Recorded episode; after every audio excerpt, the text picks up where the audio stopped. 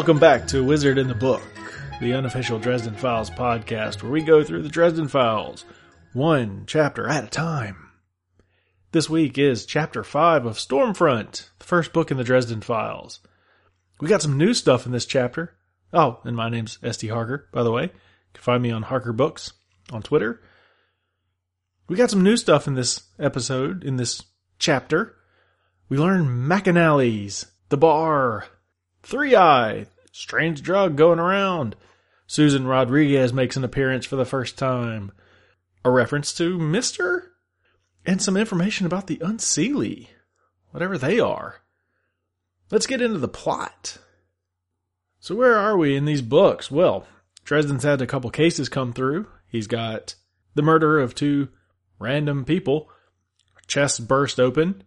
Not so random because one of them works for Gentleman Johnny Marcone, the big uh, capo of crime in Chicago.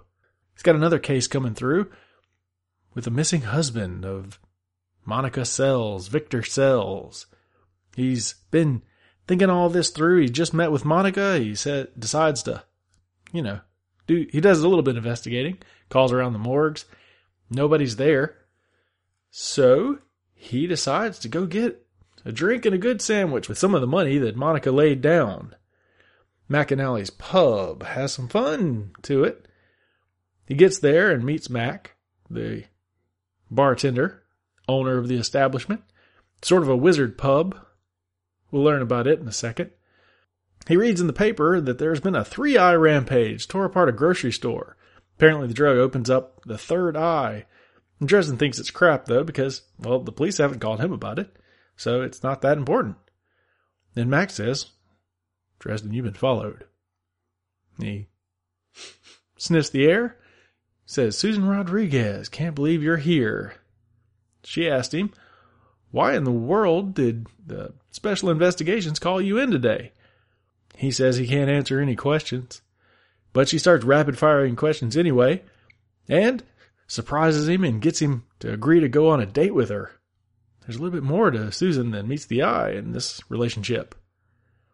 While complaining about the date, Mac pretty much calls Dresden dumb, and he decides, well, since he's got to go on a date, and he's got to go meet the vampiress Bianca the next night, which makes this a Thursday. His date with Susan is on a Saturday. He's got to go meet with Bianca the next night. So tonight he's going to go out to the lake house. And that's where our chapter ends. We learn a couple things about Dresden here. He feels home at Mac's. Mac's is like a wizard bar. Basically, think of it as that bar that when you start a D&D campaign, everybody's just sort of hanging out. That's what kind of place this is. His calls to the morgue, his detective work, brought turned up nothing on Victor Sells, so he's kind of at a you know stopping point on that little venture right now. When he gets surprised, Dresden brings up quasi Latin words in his mind, whatever that means. We haven't gotten to there yet, but he does it when he's preparing to defend himself. He can identify Susan by perfume, he knows her pretty well, but he just lets her think it's wizard powers because most people, when they're, you know, confronted with something they don't quite get, when a wizard's doing it, they're like, oh, magic powers. But he just lets them do that.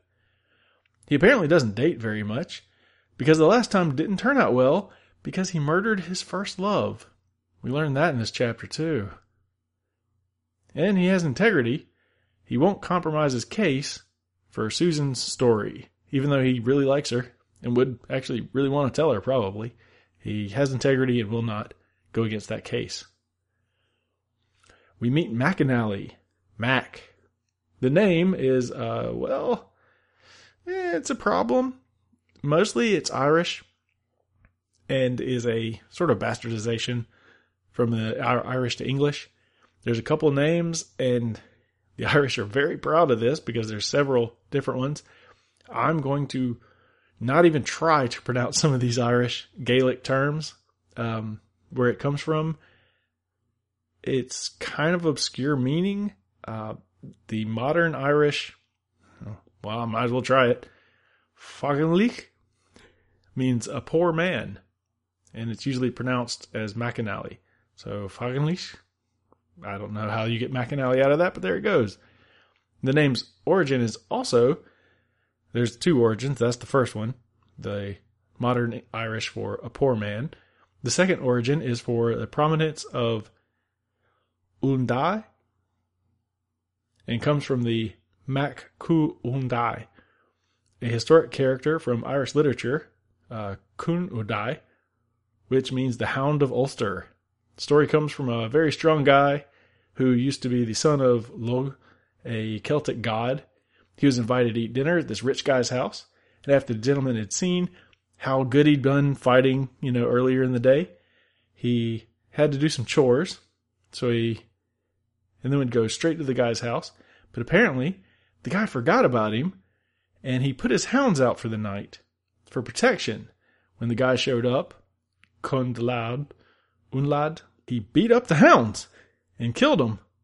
He felt pretty bad about that, so he promised to be the rich guy's hound for protection until he had trained new animals. And that's where the name Kun Out I feel really bad about that, became the guy's name. Mac Unloud was translated to the English into McAnally. So possibly, maybe Mac has some type of uh, mystical element about him, a son of a god. That's wow. That's really actually very big if you really think about that. If you've read any of the further books, which of course I haven't. We're going to pretend that I haven't. Uh, his description, he's tall and almost gangly.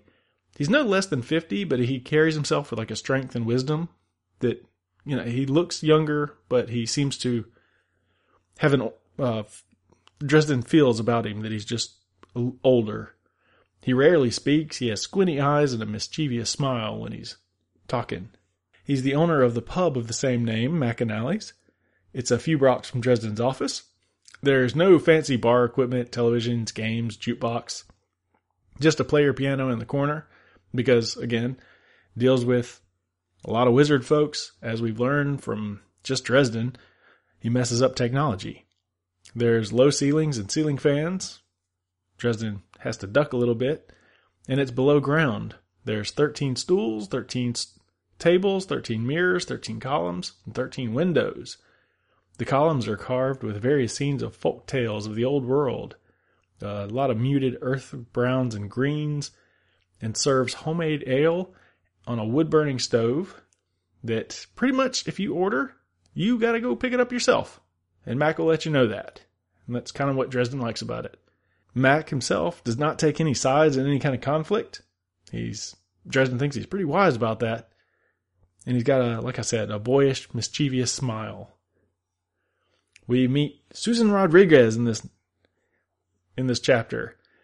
Susan comes from pick your language and generally just means lily, like the flower, a lily from Susanna, from Susa, a city in southwest Iran that was an ancient capital of the Elamite kingdom. It's a pretty common name. There's tons of Susans out there uh, Susan Sarandon, Siouxsie and the Banshees. Pick your Susie, there's one out there. Uh, the name Rodriguez comes from son of Rodrigo, which which as means son, and Rodrigo is a Spanish or actually a Germanic elements of a name with Rod meaning fame and Rick meaning power. So son of a powerful, famous guy. It's pretty much what it means. It was the name of Roderick, the last Visigoth king, before the Muslim conquest, and the subject of many legends. The surname Rodriguez could have originated in the 9th century when the patronymic names originated. It's another word that probably descri- described that wrong. So pretty much her name means lily of power, something to that effect. A description of Susan. She's of average height and a dark beauty with dark hair cut to her neck and dark eyes. She wears a crisp business jacket, a white v neck shirt, skirt, hose, and pumps, and is quite attractive from what Dresden, or Dresden believes she's quite attractive. She's a reporter for the Chicago Arcane, kind of a yellow journalism that reports on supernatural elements in the Midwest. She's been around Dresden since he started, he opened up shop eh, like interviewed him for an expose. she was around during his Branson trip and kind of says, Well, Dresden missed a big light show. It was kind of pretty. She has good instincts about a story, at least Dresden thinks she does. And she's the one that soul gazed Dresden and fainted. So if you want to go back to our chapter 3 episode, you can learn all about soul gazes and what happened there. She is somewhat attracted to Dresden in some way, shape, or form. Dresden thinks that she has no idea how attractive she is, but she is honest and will flirt to get what she wants. She's got a good laugh, throaty and rich, and she's really good at rapid fire inter- interrogation techniques, which is what she uses to trick Dresden. And he's a fairly smart guy, intuitive from what we've seen, but maybe not so great around the ladies. We also get mention of someone called Mister that Mac gives Dresden like a little doggy bag, little scraps. So maybe some type of pet? Not sure yet. As far as the c- cultural and supernatural stuff, we could start out with the 13. It's the number of all the stuff in the bar, the windows, the columns, everything else that's supposed to disrupt magical energy of some kind.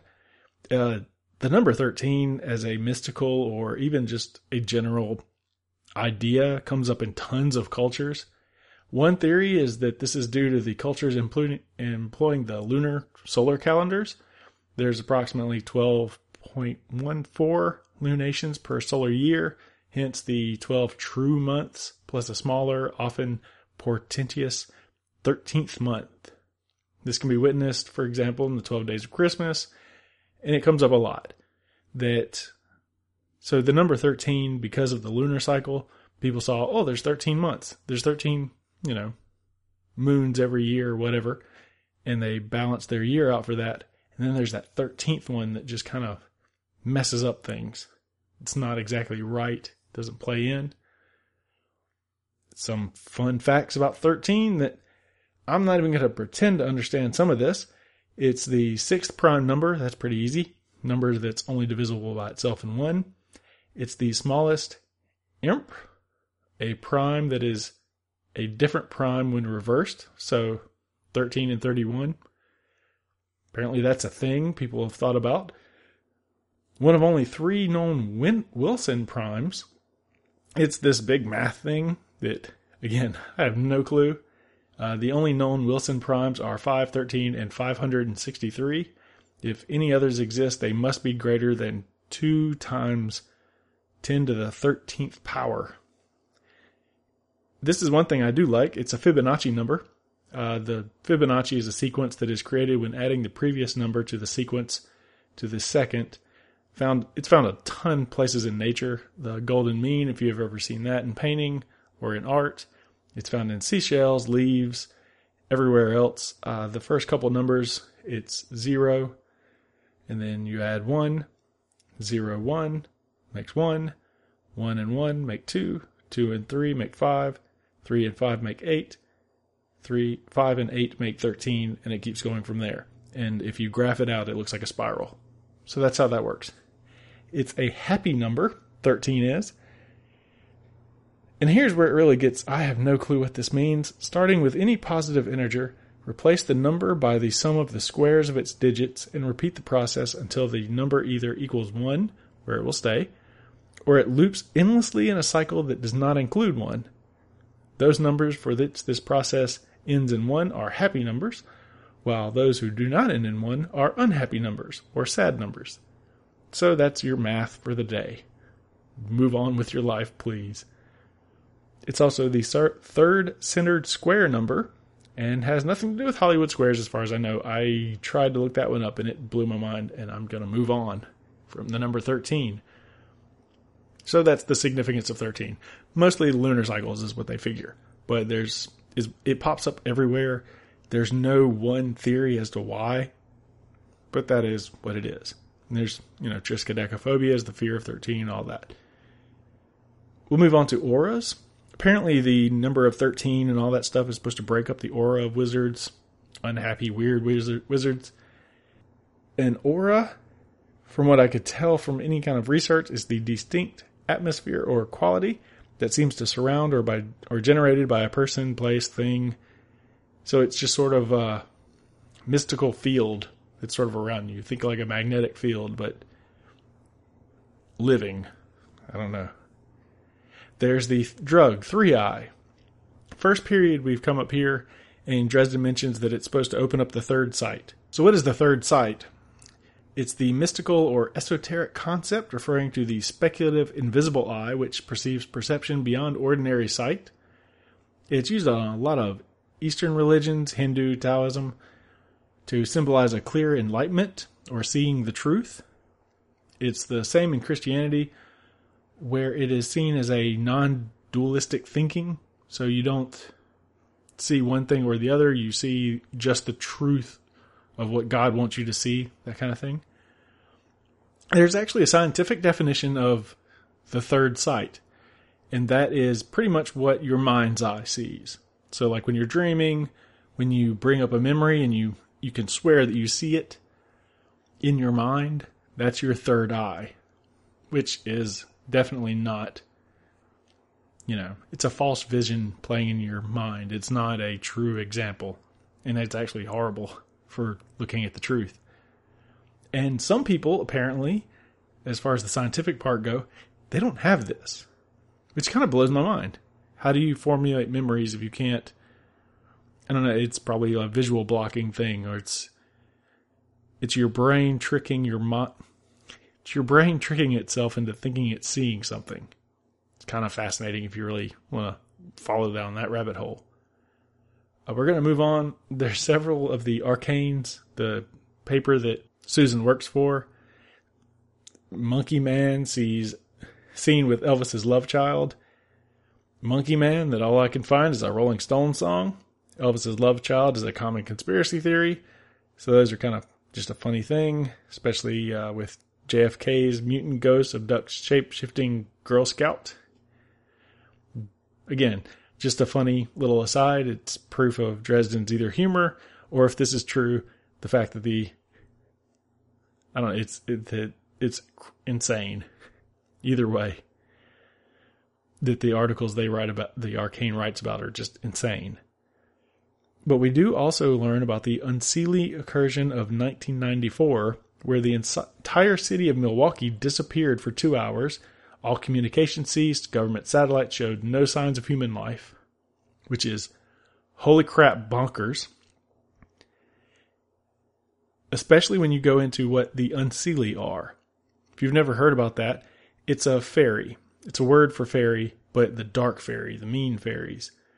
The yeah, they're the dark fairies of folklore divided into courts that do not wish to help people or they just actively hurt them. One or the other. Now, if you look into the Seelie, those are the Old English or Scottish words that mean happy or helpful. So they're spirits that are happy or helpful that will help people along. So the unseelie are not. Fun fact: we get the word silly from the fairy Seelies. So there you go. You've learned something new. We learned on the soul gaze that, like I said, we talked about in chapter three, it doesn't work twice. Once is enough. So Susan and Dresden have done it once. They can meet each other's eyes all day long and they'll never have to go back there again, except for in their mind's eyes, where they'll always have that perfect memory of each other. There's the phrase, wild horses couldn't drag me, which I always like that phrase. You know, there's the Rolling Stone song, there's a couple other uh, tons of covers of that song. I was where I'm kind of curious where that comes from. It it is an idiom that just means nothing could induce or persuade me, as in wild horses couldn't drag me into that nightclub. It's almost always used in a negative form, believed to have replaced wild horses couldn't draw it from me, referring to the medieval torture of using horses to stretch a prisoner and therefore force a connection. So basically, drawing and quartering someone. That's what the wild horses couldn't drag me. So instead of, I always thought it was just wild horses couldn't drag me there. So like if you tied me to a horse and, you know, I, there's no way I'd let that crazy animal pull me there. No, it comes from torture. So that's fun. We also get a little bit of a maybe Bible reference. At one point, Susan is tempting Dresden in her way, and she says something about you didn't even look down my shirt once, and he says, "I am pure of, I am pure of heart and mind, and cannot be corrupted." This is actually sort of comes from the Bible. Uh, Titus 1.15, quote, To the pure all things are pure, but to those who are corrupted and do not believe, nothing is pure. In fact, both their minds and consciences are corrupted. So it's fun that we're dropping Bible references. We dropped one, I think, the last episode, maybe one before, about the suffer the witch to live. Now we've got this one. The date that Susan is going to take Dresden on, the pump room at the Ambassador East. Now, before, I always thought this was nothing because the Madison Hotel doesn't exist and a couple other places, like we learned in the first episode, second episode, or chapter one, chapter two. We learned that the you know that doesn't exist. Several of the directions they've given doesn't exist. The pump room actually exists, as silly as a name of a hoity-toity restaurant sounds. It was built in 1938, hosted tons of guests from presidents to Frank Sinatra was a big guest. Michael J. Fox showed up once, personal hero. It is the at the Ambassador East on Chicago's Gold Coast. It apparently does have pretty good steaks, and you can look at the menu online. There's a really tasty looking filet mignon. You know it's rich because there's no prices on the menu online. So who knows how that works. Jacket and tie is required when you go there, which actually comes up in, I believe, a Phil Collins song, No Jacket Required, was based on an incident in the pump room. It was closed down in 2011 for remodeling as the Ambassador East became the public Chicago hotel. Could Susan afford this? Dresden definitely can't afford this. But it's kind of funny that this has been all over the place. It was also in Hitchcock's North, North by Northwest. The lobby appeared in it. So it's kind of. It's pretty fancy place. It's kind of nice and it's fun. For some reason, they decided to. I guess Butcher just needed a place to choose, you know, place to go. But yeah, so the pump room actually exists, and that's all I really have for this episode. Wizard in the Book is part of the Band Library. You can find us at bandlibrary.com or at bandlibrary on Twitter. If you want to help us out, go to patreon.com slash bandlibrary. Dollar a month gets you these episodes early and maybe some extra episodes in the future. That's it for this week. I still don't have anything to close this show out on. Huh. Uh, thank you for reading about the wizard in the book. That sucks. I'll figure something out at some point. Thanks for listening.